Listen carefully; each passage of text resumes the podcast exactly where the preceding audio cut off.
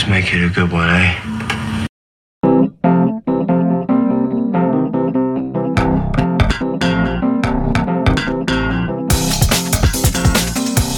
I'm Don Hall, and this is the Peculiar Journeys Podcast.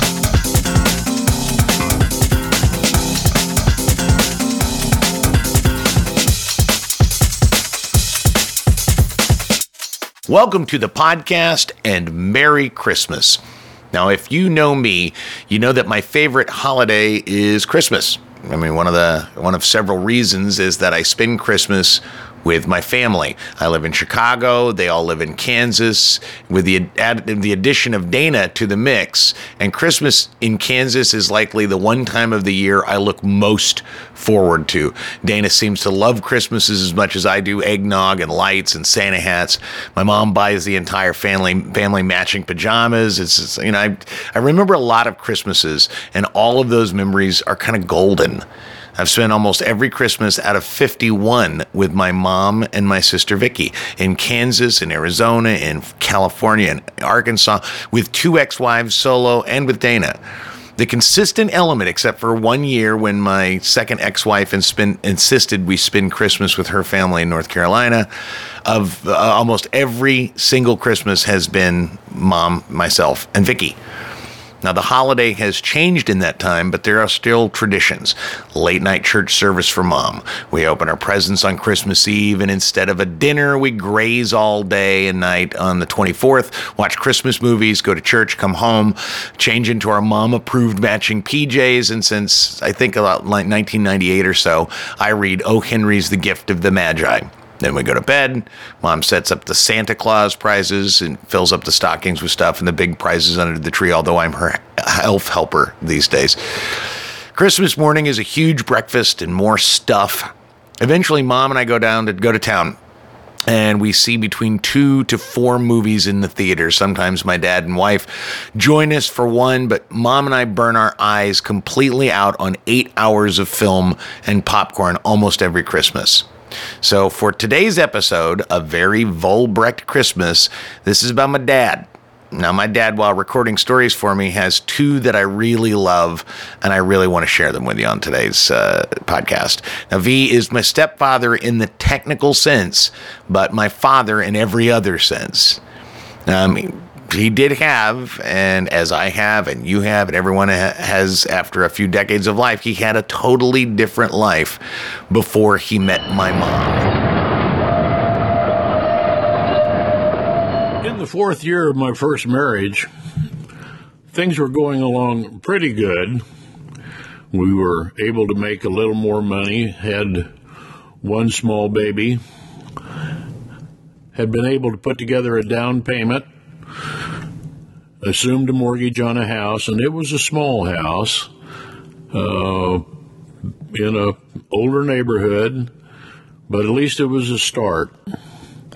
Living room was only about 10 by 12, and it was tastefully decorated with used furniture that I had purchased through a secondhand store, a couple of pieces I rescued from the dump and tastefully placed around the living room to where at least it looked presentable. Christmas was coming, and we hadn't really had much of a Christmas tree the first two years. The third year, we had a very, very modest tree with one string of lights and a few ornaments, and it's set in front of the picture window in the living room. Because I was doing better, making more money, I decided my family's going to have a nice tree this year. But I've been working a lot and time had gotten away from me, and it was about the 20th of December, and I hadn't gotten a tree yet. My wife was all over my case about getting a Christmas tree. So I went out that afternoon and bought a Christmas tree, some additional lights, a few ornaments, Went home in the garage and made a wooden Christmas tree stand and nailed it and affixed it real nice to that stand where it'd stand up straight. Went in the house and I said, Hold the door for me on the front while I come through the front with this Christmas tree. Don't want to tear it up. So she did, set it down in the middle of the living room. I said, Now, where do you want the Christmas tree? Well, maybe in front of the picture window. So I went to moving furniture all around that room to get that tree right in the middle of the picture window. She come back into the room. She says, "Well, it's too big for the picture window, and that's where the tree was last year.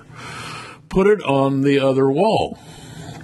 So I moved all the furniture, the big stereo cabinet, uh, heavy old clunky sofa, rocking chair, two end tables, coffee table, several lamps, a throw rug, moved it all around to get it on the other wall. Replaced the furniture. She says, Well, I don't like it over there. Maybe on the other wall, closer to the dining room, which was really not a wall, it was just a separated space between the living and dining area. So once again, I moved all the clunky furniture, stereo, the TV, the end tables, the coffee table, the lamps, the area rug, got everything positioned with a Christmas tree between the living and dining room. She said, Well, that looks like crap. I said, Well, that's where you wanted it. Well, put it on the other wall. Well, good. We only got one more wall left. So I moved everything once again the clunky old couch, chair, coffee table, two end tables, lamp, stereo, TV, area rug, got everything positioned on it. She come out of the kitchen. She says, well, that doesn't work right there because it's in the way of the closet door. I said with exasperation, I said, make up your damn mind where you want this tree. I'm tired of moving furniture. She spun on one heel and she said, you can nail it to the ceiling for all I care. That did it. I went out in the garage, got two 16 penny nails and my hammer, step ladder, turned it upside down and nailed it to the ceiling. Put the ornaments on it, put the lights on it, plugged it in, it all lit up. It was all good. She didn't say a word when she came back in the living room. About that time, my folks showed up. My mother come through the door and said, "Oh, what did you do?" I said, "I put up a Christmas tree." My dad said, "Must be a good story behind this one. You can see it from every place in the room."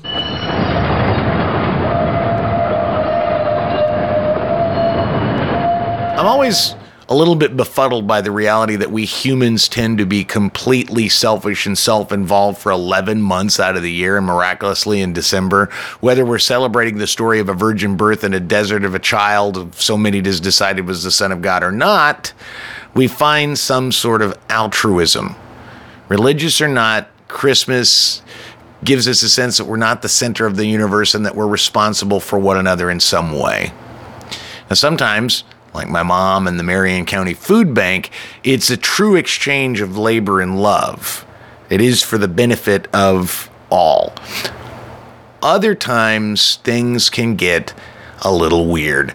Be advised, the following story was recorded in the car while driving to town, so the quality's a little bit off. I assure you, though, the story itself is completely worth it.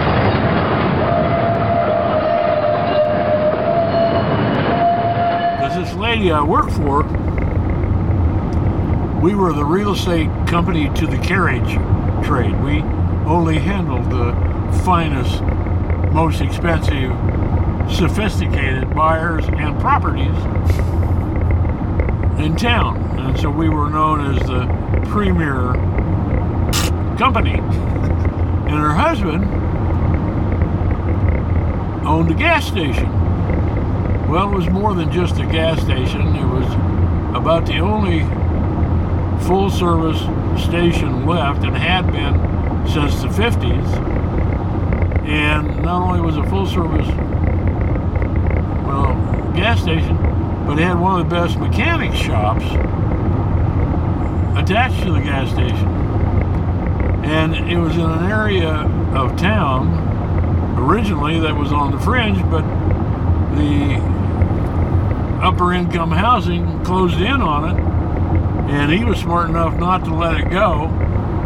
And he was still selling full service gas in the middle of the 90s when all other full service gas stations had disappeared. So he had kind of a pristine uh, gas station business. She had a pristine real estate business, and I think at times she felt kind of guilty for making as much money as she did. And they lived in the, probably the most expensive golf course community in town and had about the biggest house out there. So every year, through one organization or another, we would adopt a family for Christmas. And they'd give you a list of how many people was in the family and the ages of the kids and this, that, and the other. And you were supposed to shop and presents and provisions for the family. And she would always go overboard. She'd not only get at least one present for every member of the family, but she'd get two or three. In addition to that, uh, she would have a whole pickup load. I mean, almost cab high of just groceries. So, being I was the only man that worked in that firm, and her husband run the gas station, they had filled up this truck with food and wrapped presents, and it was in their garage out, to, out at the country club. She come in and she said, "What are you doing this afternoon?" And I said, "Well, uh, you know, it's two days before Christmas. Real estate business is not that busy. At least I wasn't." And she said, "Well, I need you to help my husband deliver our family Christmas. Would you mind?" Because everybody that worked for him at the gas station was taken off. Know, I don't mind. Well, it's blowing snow and it's colder than shit. And so I go out, out with him. We get in the truck. We're driving up into the neighborhoods where these people live. And the streets are not numbered and the addresses are not real plain. A lot of the houses, well, it's just hard to know where the numbers are if they got numbers on the houses, even though they're supposed to have. And so we're riding along, the windshield's icing up, and it's cold and dark. About 6:30, 7 o'clock at night, and finally I said, "Well, what's the address we need?" He said, well, he says it's on Volusia Street. And I said, oh, okay. And he turns the corner, and I see the street sign says Volusia. I said, okay, what's the house number? He says, 2457. And I said, 57's an odd number. I said, it'll be on your side. Okay. So we're going along there, and there's 51, 53, 55. Next one's 57. You know that because they're every two uh, odd numbers. It's on this other road. So there's two cars in the driveway, which we think is the driveway. Can't tell for the snow and this and the other. And he's trying to get in anyway. So he says, "Well, we'll just back up across the yard." So we wheel that truck around and backed up across the yard right up to the front door.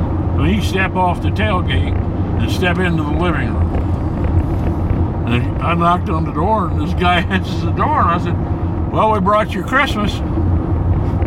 And he stepped back. Gary and I started unloading presents and food, and more presents and more food, and canned goods, and everything it took to make a Christmas dinner for 20 people, probably, including a smoked turkey, two smoked chickens, and a ham, and all these presents. And there's a half a dozen people, maybe or so, in this house, maybe more. I don't know. We finally, and it's just like I say, just bitter cold, and we're unloading all this into their kitchen and their living room. and on their sofa and in the middle of the floor, this whole truckload of shit. Merry Christmas. Shut the door, went out and got in the truck, drove up to the corner, and I looked at the street sign and it said Estelle. I said, Gary, what was the address we were supposed to go to? Well, it's right there on that piece of paper. 2457. I said, what was the street we were supposed to go to? He opened it up and it says, Volusia. I said, well, we was on Estelle. He says, that can't be right. And I said, you go up there and go around the corner and you'll see the sign says Estelle. We sat there and looked at each other for a few minutes, and I said, "Well, you know what we need to do is we need to go by, we need to go by the such and such club and have a drink, and go home and forget about it." But those folks got a real, real nice Christmas. Oh God, he said, no, he said, Donna finds out, she'll skin us both. And I said, well, then I said, we need to go to Walmart. And I said, I got $500 in my pocket, and I know you got credit cards. And he just come from the gas station. I said, well, just load the truck up again. Now, the stuff won't be wrapped, but then we'll go back up there. He said, no, I don't want to do that. And I said, well, you got a third option? He says, yeah.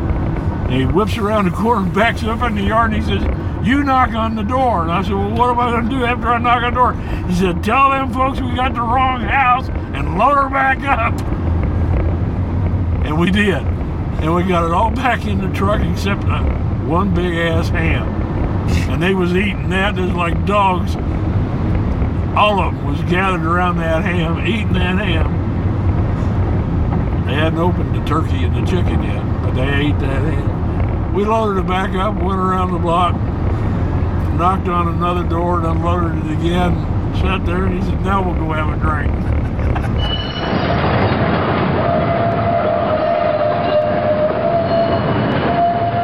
Recently at a friend's birthday i asked him what he'd learned in 35 years and he you know he thought about the question and had a few things that came to mind and then he asked me the same question but i have 51 years under my belt I ask myself this question every birthday. So the most recent and present in my mind was that for most people, each of us is completely unimportant. It feels with social media that we're valued, but most people couldn't care less about our individual existences. The key, I believe, is to locate those people in the world whom you value, and if those people tend to find you to value, be valuable, to be important to them as well, well, then you've found family on Christmas, this sense of being with people you deem essential who also feel that you are essential is key. Maybe, you know, maybe the fuel that propels us for those other 11 months is this sense of community. 2017 has been rough for so many in the world. I hope if you're listening, you are surrounded by family, either by blood or by choice, and that you are being recharged for the coming year. It's going to be a big one. Merry Christmas, and I'll be back on January 8th with more stories. If you dig, please subscribe. If you subscribe, please review. Peculiar Journeys is a bi weekly storytelling co- podcast produced, voiced, and edited by myself in my apartment above a bar in Wicker Park. You can subscribe on iTunes, Stitcher, or catch it on SoundCloud.